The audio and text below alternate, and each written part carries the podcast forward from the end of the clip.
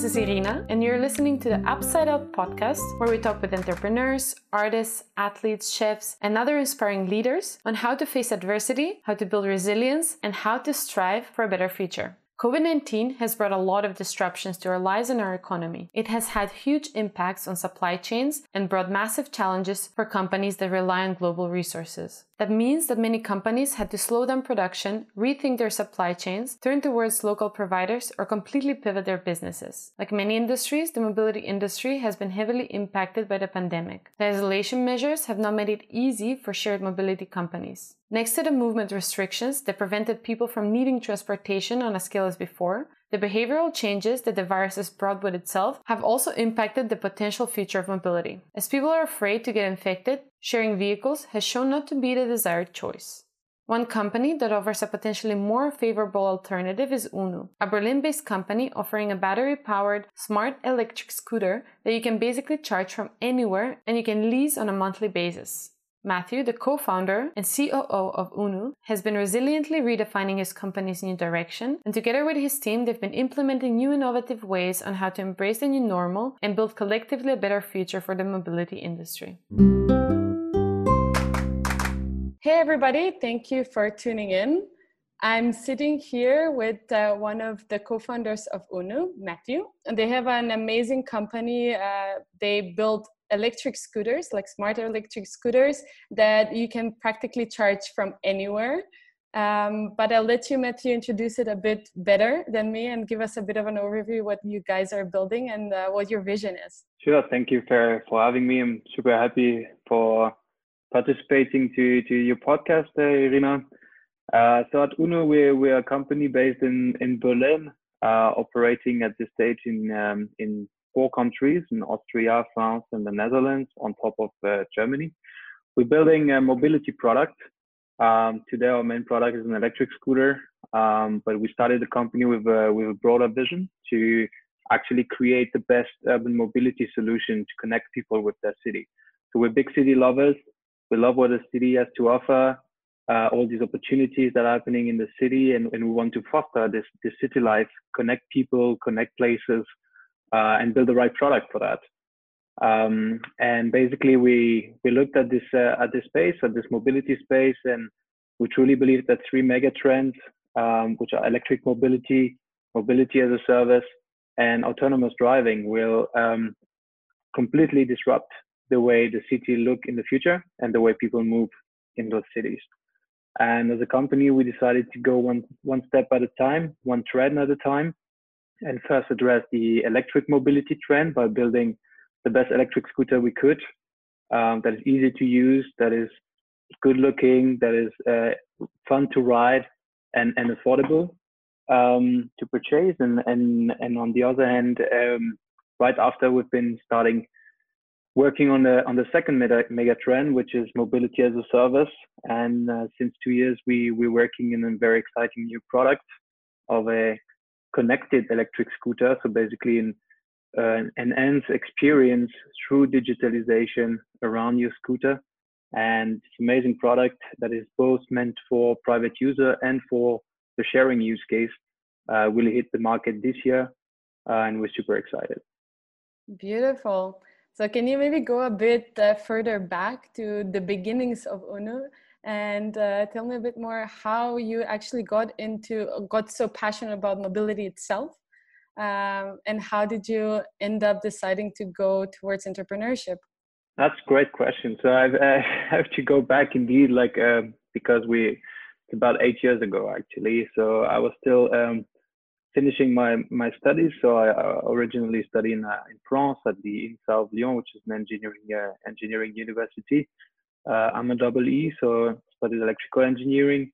Um, but I've been constantly, while I was sitting on the on, on the bench of the university, uh, was questioning uh, while I was listening about technology. I was always thinking more from a product standpoint, like what can we do with it? Like why am I learning this? It's it's not enough. Like I had the feeling that 90% of my colleagues that were with me at the university were simply satisfied of of learning the technology but I was always constantly thinking about the business part of it. Like, what can we do with that technology? How can I leverage that to do something?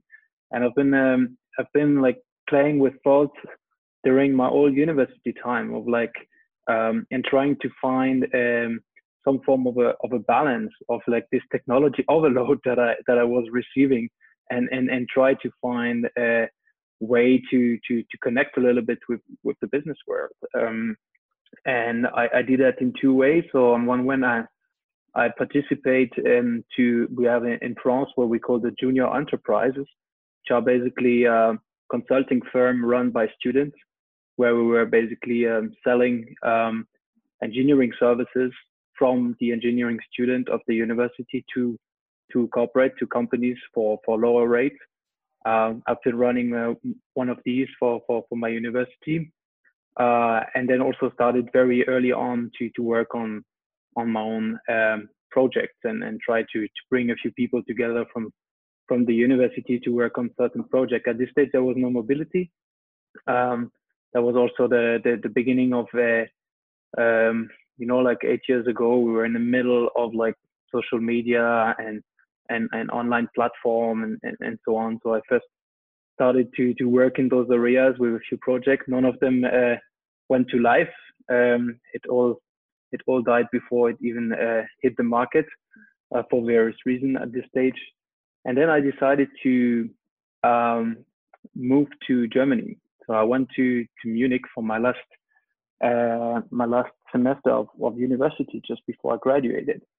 Uh, and I and I don't want even want to start thinking about what would have been my life if uh, I wouldn't have done that because basically six months after I would have graduated and I would have probably taken on a, a job in, in France somewhere, maybe start something, but um, not necessarily what I've been doing now.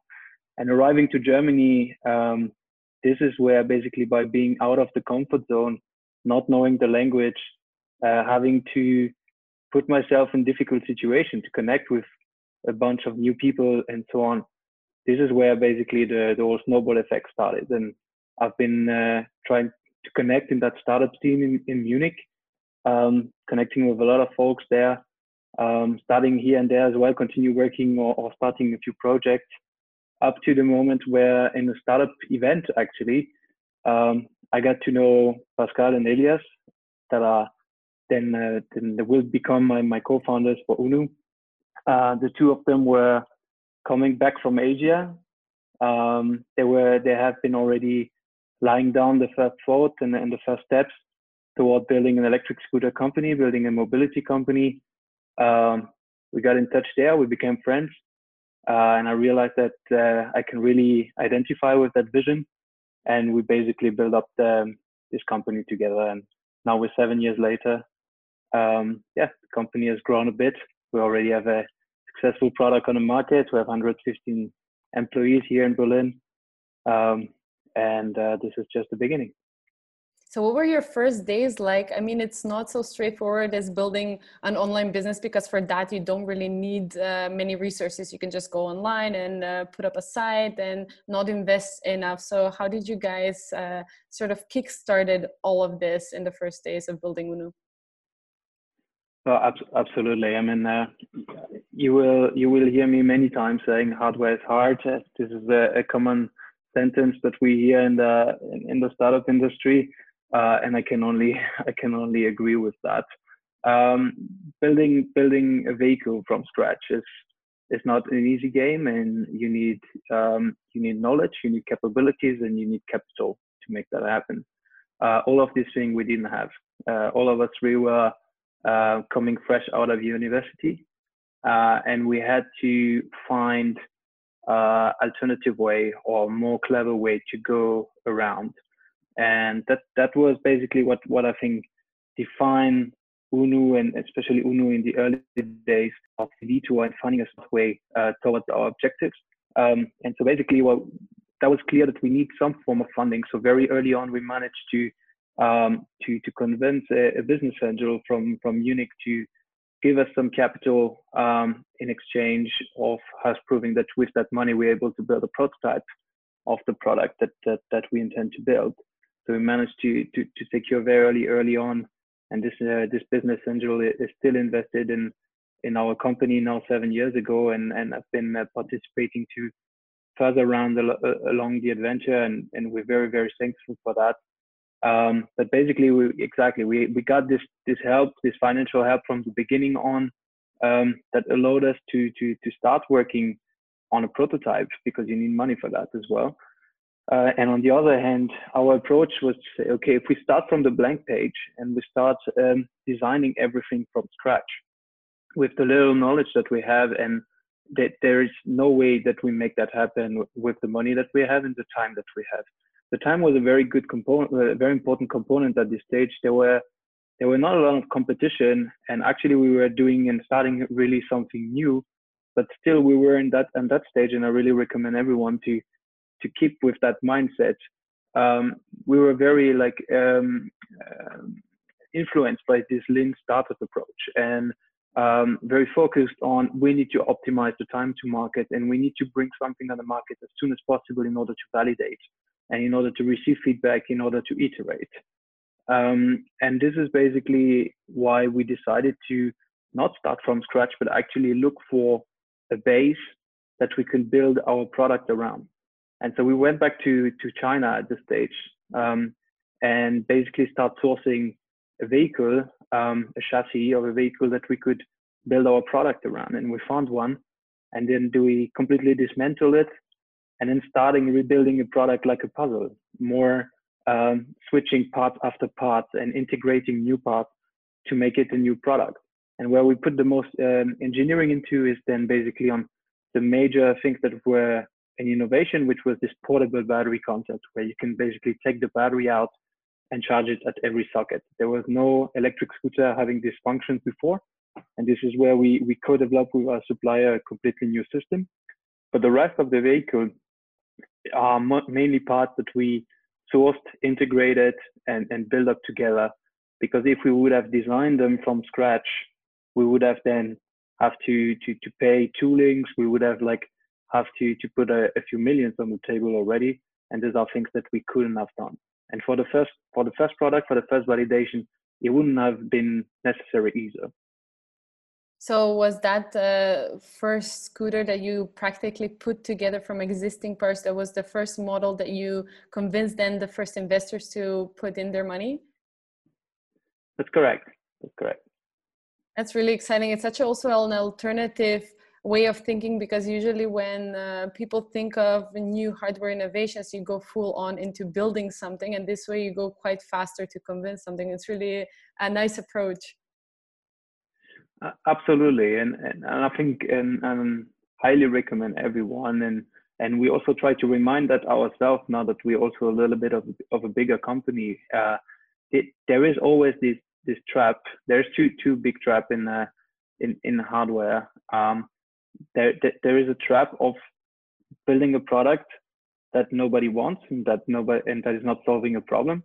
So and and turning that into a, a science gig instead of building a real product for real users that have a real problem to solve.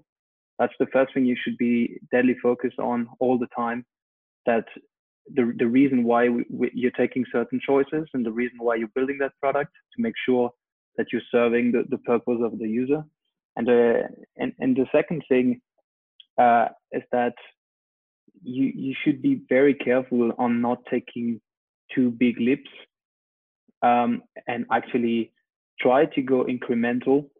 Um, this is very common knowledge that this is very difficult to to go with the full agile mindset into hardware development. You cannot break down your, your hardware development in two week sprints and then after two weeks completely pivot. This is absolutely unrealistic. However, you don't have to take a three year leap either. You have to find a way to to break that down and, and to scope your product and have these checkpoints where you validate um, with your user that what you're doing is the right it's the right thing in the right direction in order to limit the risk behind this. So you, your scooters have this uh, quite social feature around that. It's not just a basic scooter, right? I mean, the battery is quite the innovation that you guys implemented, but it's a smart scooter as well. So you're implementing a very uh, digital technology behind it. Uh, can you tell me a bit more about that and where where are you uh, sort of innovating further? Where do you see it evolving?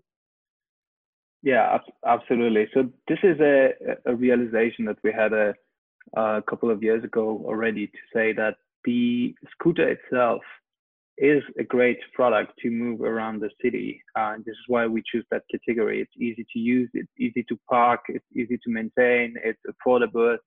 Um, but it's also at some point, we, we're not the only one in the world building scooters. There are old companies building scooters, there are newcomers building scooters.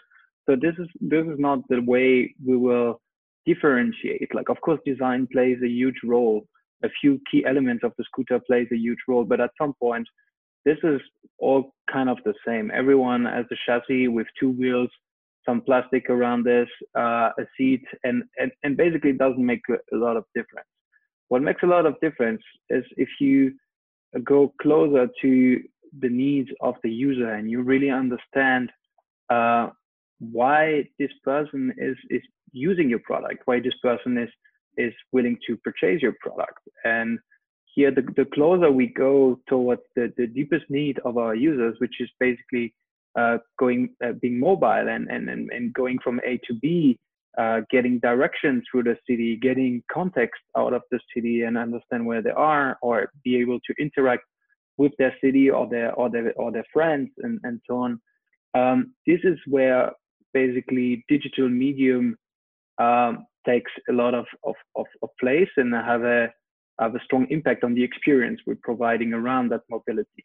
And so this is why it was clear for us that while we are the, the, the, the visible part of the iceberg at this stage is our scooter, our hardware product, the vehicle itself.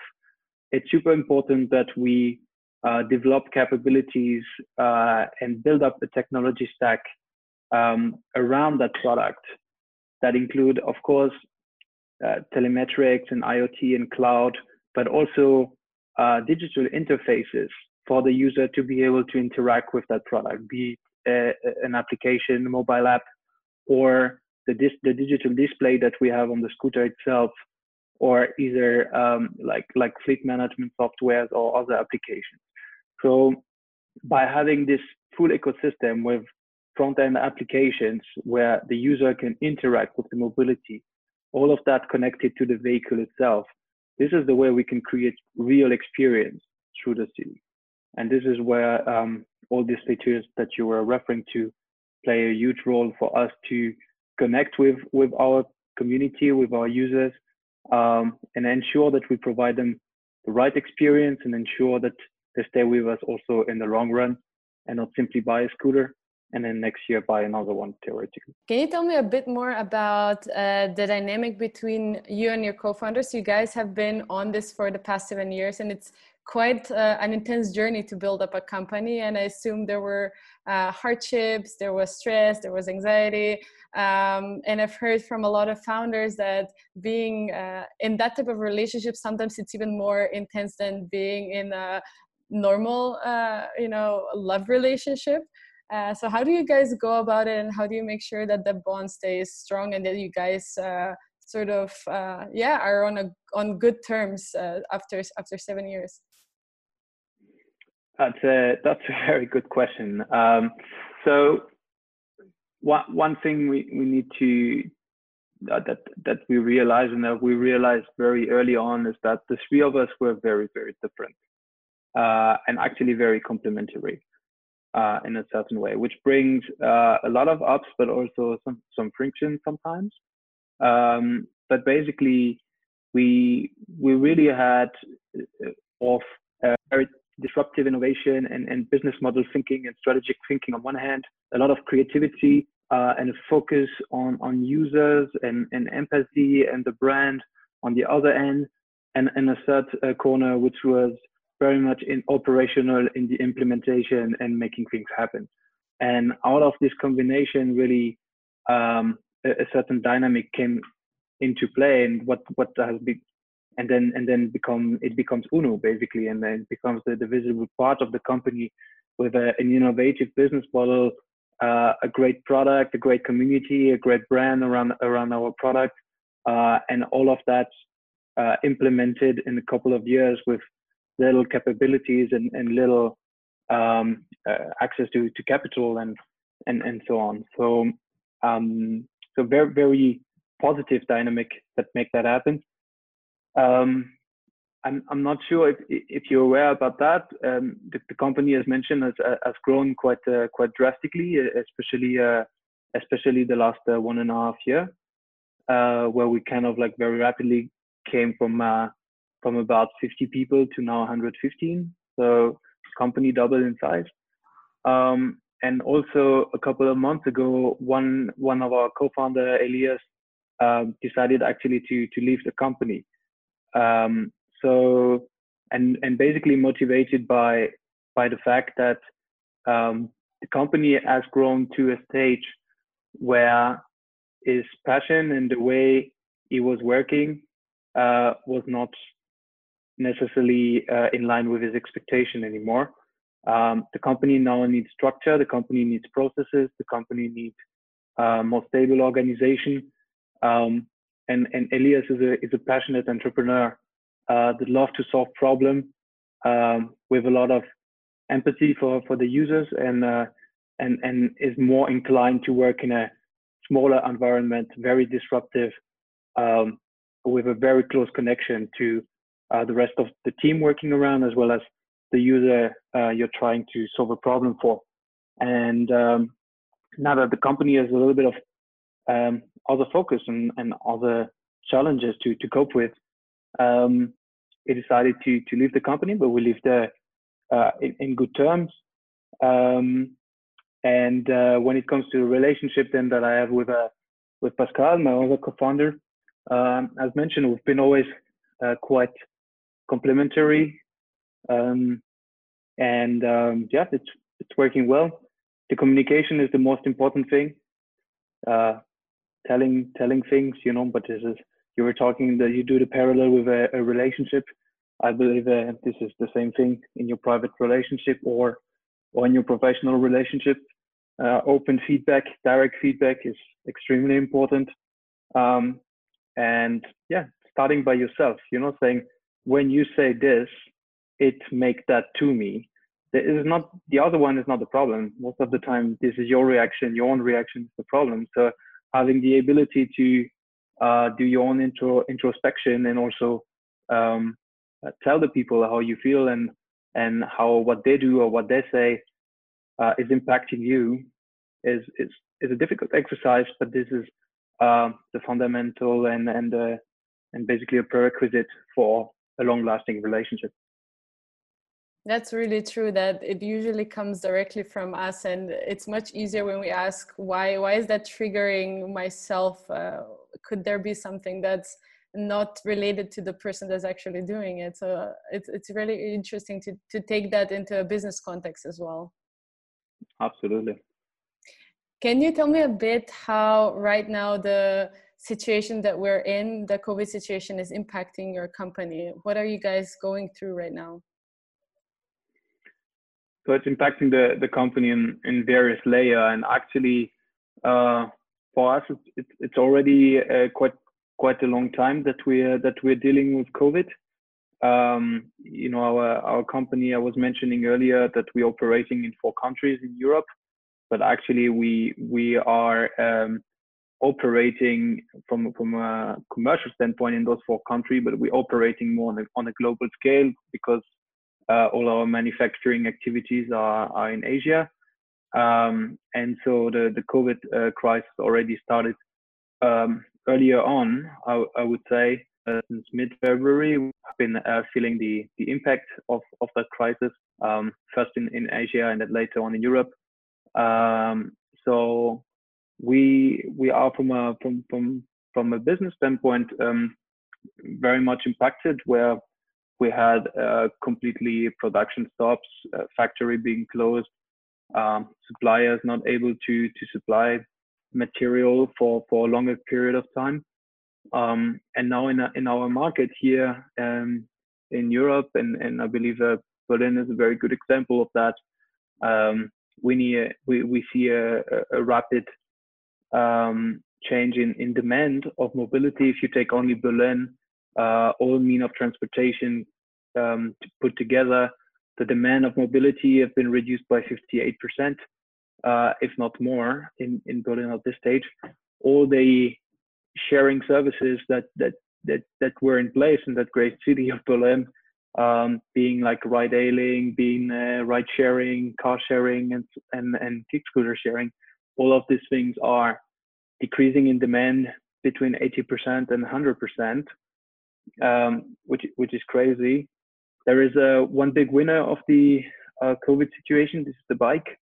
Uh, people are biking more, um, and and and this is this is a great thing. I, I totally support that, and I hope it will even uh, bring changes into infrastructure in the city and some form of a redistribution of the space. When that people realize that we uh, design cities around the car, and that was not necessarily the the best choice. And like uh, car lanes plus uh, lanes for parking the cars are just taking basically 80% of the available space. Uh, and that this is time to to rethink that. This is time to redistribute the space uh, and to to provide more more space for people going by foot, as well as going by bike or electric scooters. Um, this is my vision of the city. I think the uh, the mobility space in the city will be very much impacted by this um, by this COVID crisis. Uh, we see it short term with like a strong reduction in demand, but also a redistribution amongst the, the different um, mobility modes, basically, and mobility means of transportation that are available. Um, not always on, only positive in the sense that in generally I was very um, supporting to to to the sharing industry, and I also think that it will remain. But um, this this sanitary crisis put people to think twice before using a product that somebody else used, and therefore it will, in a certain way, reinforce individual mobility and individual ownership of of your vehicle, which is a little bit uh, counterintuitive or takes basically the opposite direction on how mobility was transforming until now, with always more uh, sharing scheme, either ride sharing or, um, or, or fleet sharing, basically like different um, type of vehicles shared for for various users. Um, I think primarily people will seek for some form of, of security, of sanitary security, and therefore might reinforce the private ownership of, of your vehicle, whatever the vehicle is. But in the meantime, I believe it will really spark a discussion about distribution of the public space in the city and not necessarily uh, letting the status quo going how it is and, and and leaving so much cars in the city when actually other mean of transportation again like like bike e-scooter or or foot um, could could play the the major role in the future. I think that's very interesting uh, what you're mentioning about rethinking the design of the city because essentially uh, we've been operating like this for many many years and not really thinking about the environment itself. And one, I I don't know if I can say a good thing, but one thought process that is going through people's minds with uh, COVID is climate change and i think that's such an important um, discussion to have when it comes to mobility because it's one of the main impactors of, of climate change itself. That, that's for sure. Um, and actually there, there's a lot of similarity between what what we're experiencing um, uh, with covid and and the, the various uh, thoughts that our government our communities and everyone have, have about uh, about at this stage. Um, similar enemy in a certain way that you that you don't see. It's not very tangible. Uh, what is this climate change? What is this COVID? Um, you you cannot see it, you cannot touch it, but it's there and it's impacting massively um, the way the way people live. And um, the only way to fight it is by changing our own behavior. And you see that by by COVID. I don't need to, to go into detail, but like a, a massive change in the way people behave um, and, and especially, for example, in terms of mobility, um, has a direct impact uh, on basically the numbers and, and how um, the, the society is coping with, with that pandemic.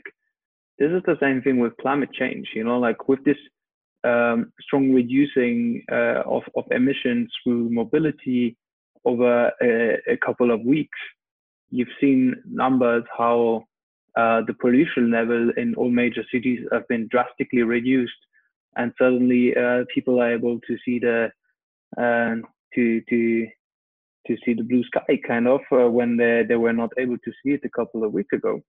Um, so this shows that it, it gives at, at some point it gives me hope, you know, that there is some collective understanding or collective realization.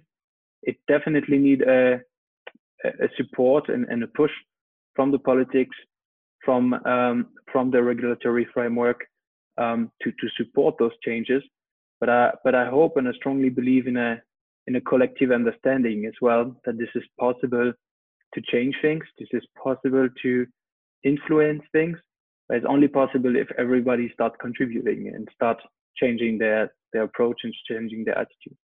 What is your uh, strategy now moving forward from this pandemic? Did you change any ways of um, how you're going about things? I know your supply chain is highly impacted since a lot of it comes from Asia. So are you moving things back uh, uh, to Germany? Um, how are you going about it?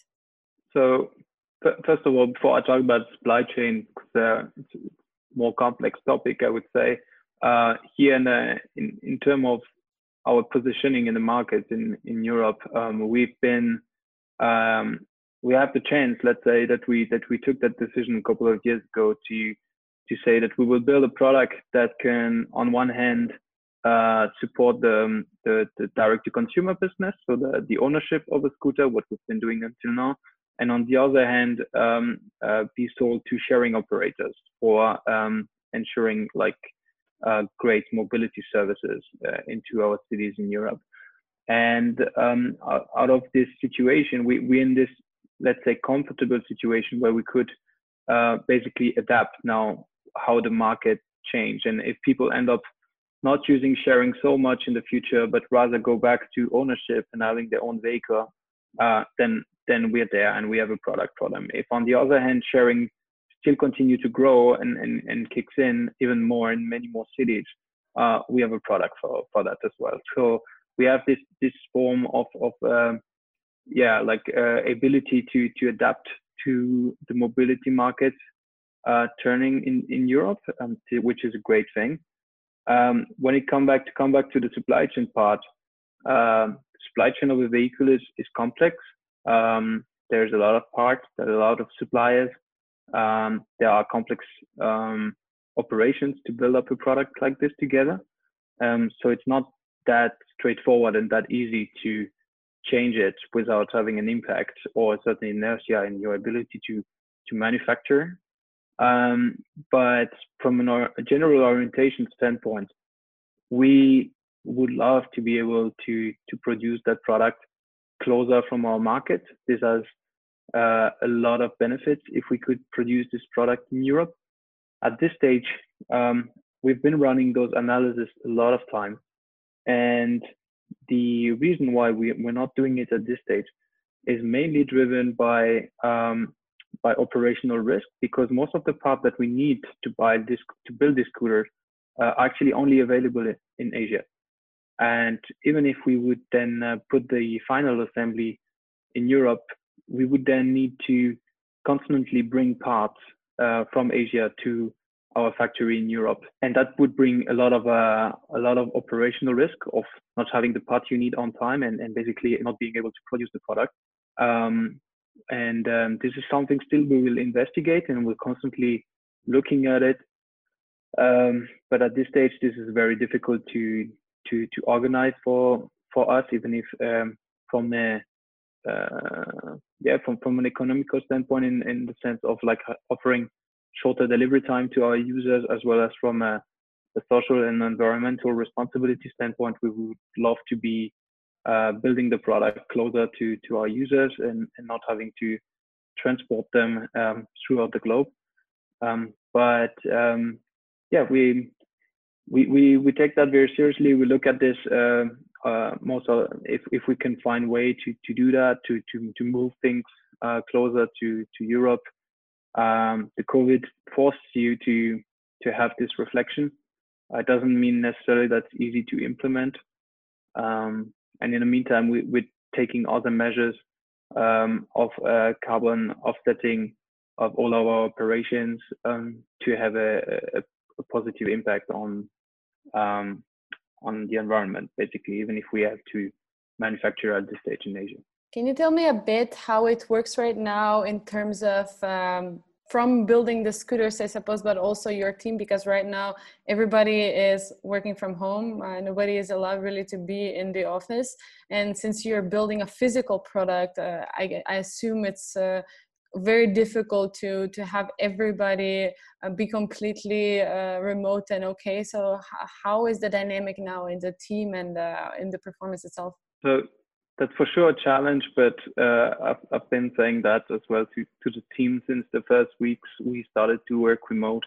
I'm so amazed how dedicated and how creative everyone has been to to make that happen and to continue to ensure that we can continue to work and to to reach our milestone and organize ourselves. Um, so basically, more than 80% of the team is is working remote uh, completely from from their home. And the few people um, that we have a few engineers that needs to be working on the material as you say. And it was not that easy to transpose that to to to their home. Um, we actually uh, grant the the access to the office to those people uh, and basically every single engineer has a room for for himself or herself. So basically we we ensure but by everyone staying at home uh, very early on we ensure that we could kind of redistribute the space for the one who need it very much. Um, and basically we have a, a, couple of engineers working still from the office but everyone has his own room um, and there is uh, therefore no sanitary risk we've been taking all measures needed to to make that happen uh, the second thing we've been doing we've been uh, rapidly uh, rapidly in, investing and developing some form of of development kit. So basically, a, a scooter, a, min, a, miniature of the scooter that you can put on a desk, uh, especially for the electronic development um, part of things. Where uh, these are things that that we didn't have in the past and didn't have need for because basically um, our engineers could simply continue to program and develop directly on the scooters with having a, a direct physical scooter next to to their desk. Um, but uh, to react to that uh, home office situation, we're also uh, right now building some form of little portable scooter that you put on your desk and you can program a little bit uh, similar to to those um, yeah hacking board like Arduino and so on that you could use to to build some hacks at home. Uh, now you could put a little scooter on your desk and and program it. That's one of the things we're doing. That's so fun. I would love to have it just to play around at home, regardless of being part of your team or not. Could be in your shop as a. I hope at some point. I hope at some. I hope at some point where we'll uh, where we'll have this uh, this product on the market that we that we can um, yeah open some some form of open API and, and let other developers uh, interact with it and, and see what we can um, build for, for great experience around that product. Definitely something we we will look into at, uh, when the development is ready. That's such a great idea. Uh, I'm also wondering because Berlin well, Germany itself is starting to slowly loosen up um, the the sort of strong uh, regulations around social distancing. So some companies are going back to the office uh, next week or the week after. Um, how are you guys transitioning? Are you going completely back to the way it was? Are you implementing some new changes uh, with what you've learned from uh, working remote? Uh, how are you going about it? So the the first thing is. Um, at UNU, we won't ask uh, everyone to, to come back to the office um, so so that quickly. I we of course like uh, listening to the development of the regulatory framework and, and how things are developing, but we don't see uh, a need for, for rushing back to the office. Uh, the company has found uh, a very interesting way to, to work like this remote, and and uh, we we could really say that through the dedication and the creativity of our team members. Um, basically, the, the, the company is working very well also in that setup. And uh, of course, uh, we, we're more missing the the human contact, the social link, and see each other because we enjoy seeing each other. But from a pure efficient um, efficiency standpoint and, and ability to work remote, uh, things are working well um, in that setup. Um, do we are we going to go back to normal? Um, I don't think so. I think this is not possible. Um, I think there will be an after COVID in, in a certain way, but for us, doesn't necessarily mean so much changes because at Unu, even before COVID, we had um, very open policy when it comes to remote working. Uh, we value output, not input. We value that the work is done and that people deliver and people connect with each other and collaborate. Uh, that's what we value. We don't value that people are, are sitting from uh, a certain hour to another on a chair uh, in the office. That's that was not our company culture, and therefore we already had a, a very open uh, remote work policy where basically um, under the, the approval of your supervisor, you could do remote working anytime, anywhere, when you want. Uh, just need some form of approval to ensure that uh, it's not disrupting the collaboration or certain crucial meetings that, that you need to participate in. Um, but basically, the, on, the main difference is that we, I think it takes a lot of fear around collaboration out. Like, uh, even if we had those those policies in place, I believe some people were more inclined to to to work remote than others. Um, some uh, supervisors or managers uh, were also more inclined to let that happen than others, with a certain fear in losing efficiency, in lo- in losing direct contact, in losing collaboration. And I think this COVID was a is a very great proof of concept that things work. And at the moment where where, where you have trust uh, between individuals, at the moment where uh, you ensure transparency in the communication, and you ensure that everyone is working towards the right objectives, the right priority, and everyone connects with the vision of the company, then things work. And and you you don't have to be sitting next to each other to make um, great things happening. Yeah, I totally agree. What is your opinion on how the future of work is going to develop on a, uh, a, a bit more global level, I suppose, not only UNU, because there's quite a lot of debate between the pros and cons of uh, working remote, but uh, the reality is that we won't go back to um, to the normality of you know working nine to six, even for uh, for traditional companies. And uh, one big argument was that now everybody is feeling like they really need connection human connection because we're massively isolated. So this working from home is not remote working it's really you're stuck at home. It's not your choice. It's not that you're uh, in a space where you you can always be comfortable working from home. Uh, but then again getting people back to the office would be like a balloon right? Uh, a great hype for the first couple of weeks but then tasting this uh, sort of more autonomy and freedom might also make people more conscious of uh, wanting to to alternate between being in a office and being in whatever space they want because most of the work we can do digital. So um, i'm wondering what your opinion is on on how the future of work will evolve. Yeah so i just would like to for, for the sake of the discussion that we always remind ourselves that when, when we're talking about uh, the future of work, we, most of the time we're talking um, about the ecosystem we're in, basically um, the startup ecosystem, the digital product, and, and maybe a few hardware connected product ecosystem and so on. But just we shouldn't forget, first of all, um, that not every work can be done remote.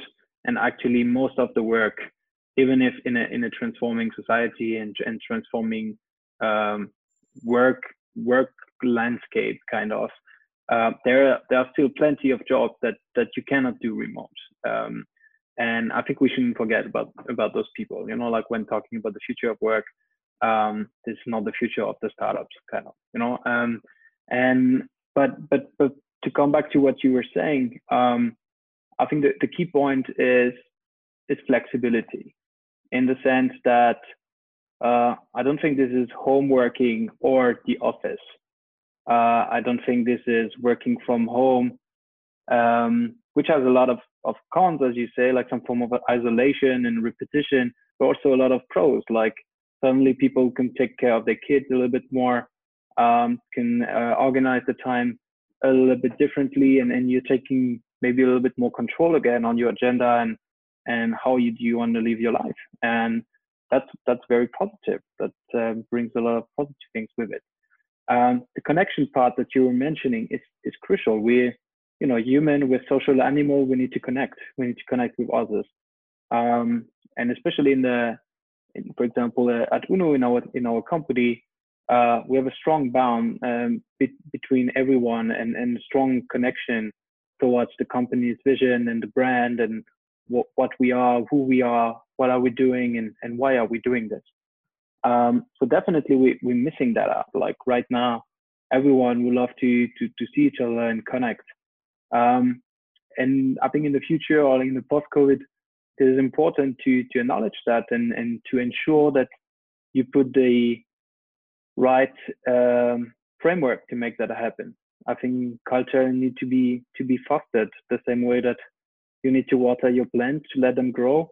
Uh, that's the same thing with, with culture and, and with this connection. And you need to uh, make that happen. You need to create way to to to foster those those connections and not only through through a camera, um, but actually create some form of of event, some form of design of your office, a lot of things that that ensure that people connect and and and and uh, create um, have this this this this bounds being developed um, over time.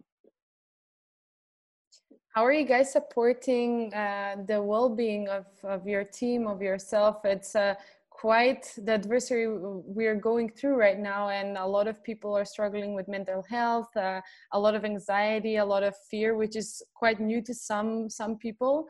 Um, and we've seen also this like uh, it's very interesting because either people go into excessive overworking like uh, i've heard from friends and colleagues that people tend to spend so much time on work and forget because they don't have this like uh, distinction between home and uh, work and sometimes they read emails at three in the morning uh, or they completely can't focus because uh, they have so much um, yeah mental mental toll um, that is Im- impacting their productivity. So how are you guys dealing with uh, helping or supporting the the well-being mental well-being of your employees? So i don't have a magic recipe uh, to to answer your question and uh, i wouldn't also pretend to be um, to be a therapist or to be able to treat those those very very important aspects that you that you're mentioning uh, in the right way.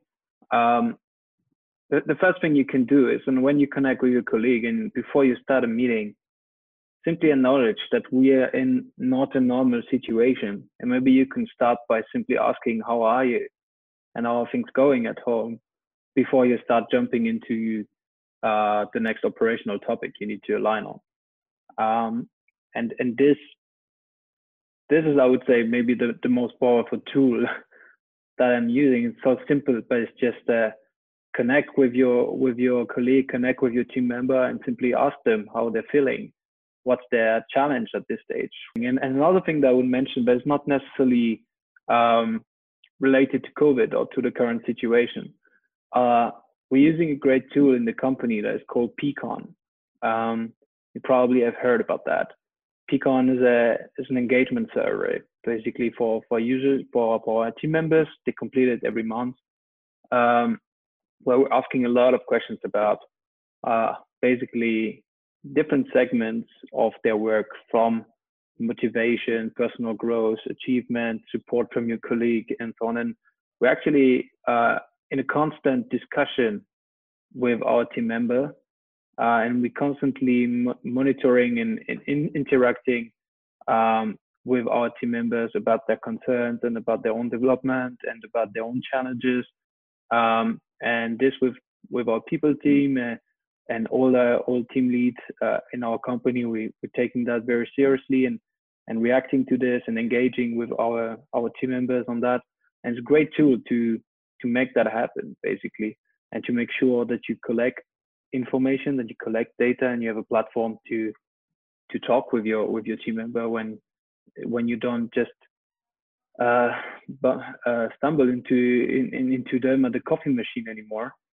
But um, make sure that you, you have the right tooling in place to, to keep the communication and to keep the conversation going how are you yourself dealing with your own mental well-being? And i mean of course right now the situation is quite drastic but as an entrepreneur you always go through ups and downs and to uh, quite a bit of uncertainty and stress and uh, uh, whatnot. And of course entrepreneurs are not therapists themselves but you still have to deal with the well-being of other people around you. So how do you deal with your, the well-being yeah. of yourself? So i will answer you very simply here uh, the key is resilience, and resilience is a muscle. And if you want to grow it, you need to train it. Uh, I think that over the last seven years, we've been going through a lot of ups, a lot of downs, uh, and a lot of challenges. And having the ability to abstract a little bit yourself from all these emotions coming in and coming out and keeping a, a constant base that you can rely on, uh, a, a solid ground, a solid inner yourself, is the key to go through such crisis, and as well taking care of others uh, and not be solely focused on on yourself and your own problem and your own emotion. Um, so that that's that's a very important thing, and I think from from my end, if I could share with you a little bit more personal story, uh, I think this is a muscle of uh, the resilience muscle I've been growing over time, way before Unu. Uh, I've been doing always a lot of, of sport. I've learned to win. I've learned to lose, um, and this is a this is a very important uh, thing to to keep your ground and to understand that if your feet are solid on the ground, then there can be so much wind on the top and maybe you maybe you bend from 90 degrees maybe you even bend from 180 degrees but then you're gonna come back you know and and and keep a, a certain way of of um, uh, how, how do you call that like to yeah to be to be able to to not let yourself influence too much by all these waves this has this has negative these are negative effect as well huh? because it means that also for the ups, uh, you cannot appreciate them so much um, that you might have been doing in the past because you know that after the ups also the down will come. Um, but it but it provides you the ability to also go through the down by um, not losing losing your serenity and losing your ability to to steer. Um, growing a company and leading a company is a team sport and we wouldn't be able to do that with, without that amazing team that we have around us. Um, and basically, I would actually invite everyone to to think like this: that even if you are the one leading the company, even if you are the founder or the managing director or whatsoever, there is a there is a very good reason why you hired those people and why you brought those people working around you. And there is a lot of added value of putting all these brains together and actually talking about the different challenges uh, that you have because some sometimes the the creativity and the right solutions comes out of this dialogue with these great minds that you put together. Um, and this is what i would say a certain internal re- uh, resilience and over a, muscle that you train over time and then uh, creative solution thinking with your with your team member um, that's the right approach to go through the crisis. That's a really wonderful uh, perspective I, I, think and but it takes quite a bit of mental power to to make sure you maintain i guess that level of, of stability or groundness as you mentioned. Um, what do you or what kind of advice can you give to young entrepreneurs that are starting out? Uh, what kind of exercises or tools can they use to sort of start training uh, their mental resilience as you mentioned so one exercise, like you know, if you if you read a little bit of blogs, you, you will always end up to the two things. Like you should do meditation and you should do daily journaling. Uh, I'm not doing neither of these things. I've been trying many times. It doesn't stick with me. So um, that that that's not the, the the secret tool you you will get from me. Um, what what I'm doing and exercise I'm doing very, very often. Um, and some, some, I think one of the most important fundamentals for certain stoicism, um, there, there's a, a fear setting exercise. So ask yourself from those emotions that, that are start, starting growing in you and where you, you think you will, you start panicking a little bit, then ask yourself, what, why, what, why do you have this fear and, and name it, write it down, write, write down like, what is it I'm afraid of right now? And start de- deconstructing it and really picture yourself. Is it really that bad?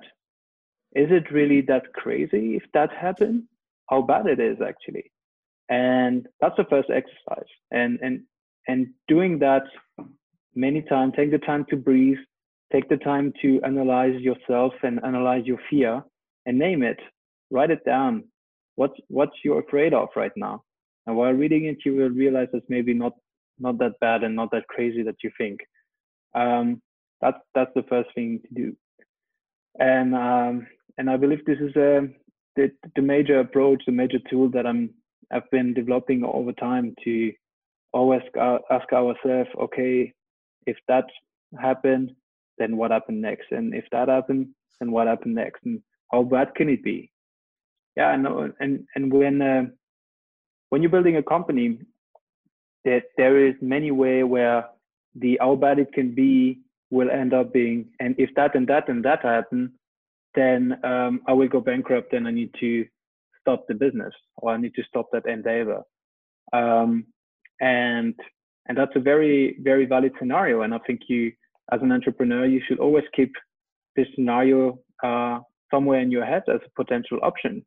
Uh, it's not it's not a, a, a, only positive way going up hockey stick and uh, and everything's fine. You should be aware that by every step you're taking in one direction, there is a potential way that it goes in the other direction and goes south. And it's not always going up, but at some point that this adventure could stop.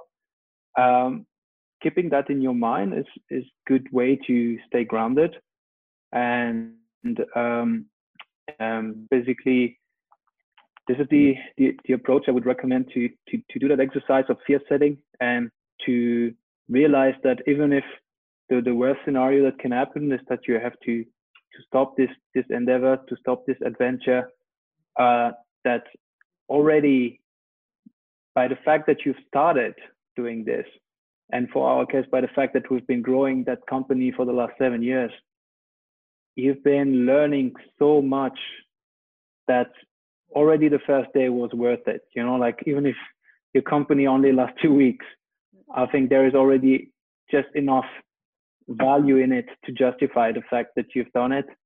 Uh, and this is actually more a positive summary that you should take of it as a negative one and then there is no reason to to fear that basically that's great advice i'm also wondering uh, because I assume it's quite connected to the, to this approach. How do you go about uh, sort of future planning? Do you think about quite in the long run, or do you try to stay present and go sort of let's say one day at a time. Um, i had quite a bit of uh, young entrepreneurs uh, ask me this question because there's quite this feeling of anxiety that comes if you really plan too much and then things don't go the way you want them and if you focus only on what is about to happen. Uh, is this something that's also related to i guess the training of resilience yes i, I think but but my answer might be here a little bit more generic but i think you need to find the right balance between long-term planning and and uh, short-term tactics and steering um, you definitely need a you definitely need a, a north star. You definitely need to know where you want to go. You definitely need a vision, uh, and actually you need a you need a three year plan, kind of at least. You need to know what what's the bigger picture of what you're doing and how it's going to develop and how it's going to contribute to make a real change. Um, but definitely, as as an entrepreneur, uh, you have to be aware that in the next six months already, a lot of things can change. Uh, and we and, and I think the the situation we're going in uh, right now with COVID is an extreme situation. It's force majeure. It's not planned. No one has that in their business plan. And no one has that in their risk register that something can happen like this. Um, and but I think this this stress out what my point and what I want to say is that uh, when it's not COVID, it might be something else, and hopefully not from that magnitude. But a lot of things can change. We're in a very dynamic environment, uh, and you should prepare yourself for that. Um, and the best way you you prepare yourself for that is to build up strong foundations, uh, a strong uh, a strong culture, a strong team, a strong positioning, um, take control of your operation, of your of your core processes, and and and so on. But allow yourself flexibility and and and allow yourself build yourself options. And when when it's already a long time that we're not building a business plan at UNU, we're always building many business plan with different scenarios. You know you, you you have to do that exercise of mapping a few options and it's not necessarily the most um, the, the, the most uh, practicable approach because every entrepreneur is in some way uh, a, an optimist and and you need that form of optimism in the first place to get started and to to even uh, get things going um, but this is important uh, going going uh, in your one, in your two, in your three of, of, your company to start thinking about basically controlling yourself and doing that fear setting exercise and going and, and doing this planning for the worst cases as well and mapping those options. It doesn't mean it should go this way and it doesn't mean that is your favorite option for sure not. But having that mapped into your into your Excel or into your your your planning your planning um, document. Um, give you also the confidence that if things go south, you have a plan. You know you know what to do and you know how does it impact uh, the dynamics of, of your company. And you shouldn't let that just to your imagination. Again, fear setting exercise, like not let not your emotion and your imagination take take the lead here. Plan for the worst case and make it tangible and share it with your with your colleague and, and your management team and the people you're bring building that company with. Uh, so to wrap it up, uh, I have one last que- uh, question. Um, it feels some somewhat counterintuitive to start building something uh, in the midst of uh, a pandemic, in the midst of uh, such um, adversity. Um, but at the same time there are also quite a bit of positives when you start a startup right now and think about solutions that are for i guess a better future. What advice would you give to young entrepreneurs that are sort of considering starting something but they're unsure that uh, whether this is the good time or not and how to go about it? I think every time is the good time to start thinking about solving problems and trying to build up solutions you don't need a COVID crisis for that. You don't need uh, anything, any external trigger um, to start thinking about um, building a service or building a solution to solve a problem and and um, and make make the life of, of your users a, a better one. Um, every crisis, as the one we're, we're, we're going through at this stage, is actually an amazing place to to start being creative and to start being imaginative about how the the world of the future can look like uh, and how you as an entrepreneur can shape it and and and contribute to that to that change. Um, so i think this is a great moment but i don't think this is only now. I think every time is a, is a great moment to, to start thinking about that. Um, there are very valid concern when when it comes to to the access of, of capital. Um, the, the, the, the, the, capital market and generally the, the economy will, will definitely take a, take a hit from, from that crisis. And um, this is not certainly, certainly not sure that it will be um, easy to raise funds in, in the future as it might have been for certain company uh, uh, over the last years. Um, so I would I would uh, suggest to every of these entrepreneurs to definitely continue and or start um, their thinking process and, and start thinking about what they want to build. Um, but also don't assume that that you will get easy access to capital and think about a way to build up uh, solutions and, and build up business model that ensure um, a rapid uh, acquisition of your first paying customers and and ensure that there is revenue coming in the company um, because it will become in my opinion very more and more difficult to to find people are ready to to um, to finance your your non-revenue making business uh, for the next five years without any proof that you will bring that that business to profitability at some point. It's probably a great way to be creative around how to bootstrap uh, a startup and how to, uh, I guess, um, look into innovative strategies of putting something together without just relying on on um, I guess in, like initial investments. Yeah, absolutely. I mean, um, we're now like after after eight years, we're a little bit in a in a different stage with unu Um, we we we're talking more about processes and structure than we're talking about bootstrapping. Um, but I I of course can only relate to what you're saying since uh, we've been spending the all the first years of Unu con- completely bootstrapping and building up that that that product and and that team uh, the most lean way as possible with the least cost as possible and and leveraging um, uh, a lot of existing things uh, for us to to move forward as well as um, always finding smart way to to go around and and and, and get it done without having um, yeah the, the cost or the time impact that would be needed from the normal approach let's say. So big fan of that and, and really supporting the idea of, of, of bootstrapping and, and finding the detour and and finding a, maybe sometime a, a very disruptive way to approach things that have not done that have not been done before or have been done in another industry that is completely different than your current industry. Um, and this is what makes the, the magic of the early days ownership um, um, and it's a great great approach to it wonderfully put well, thank you so much for taking the time to share uh, share your experience, your advice. Uh, I really appreciate it.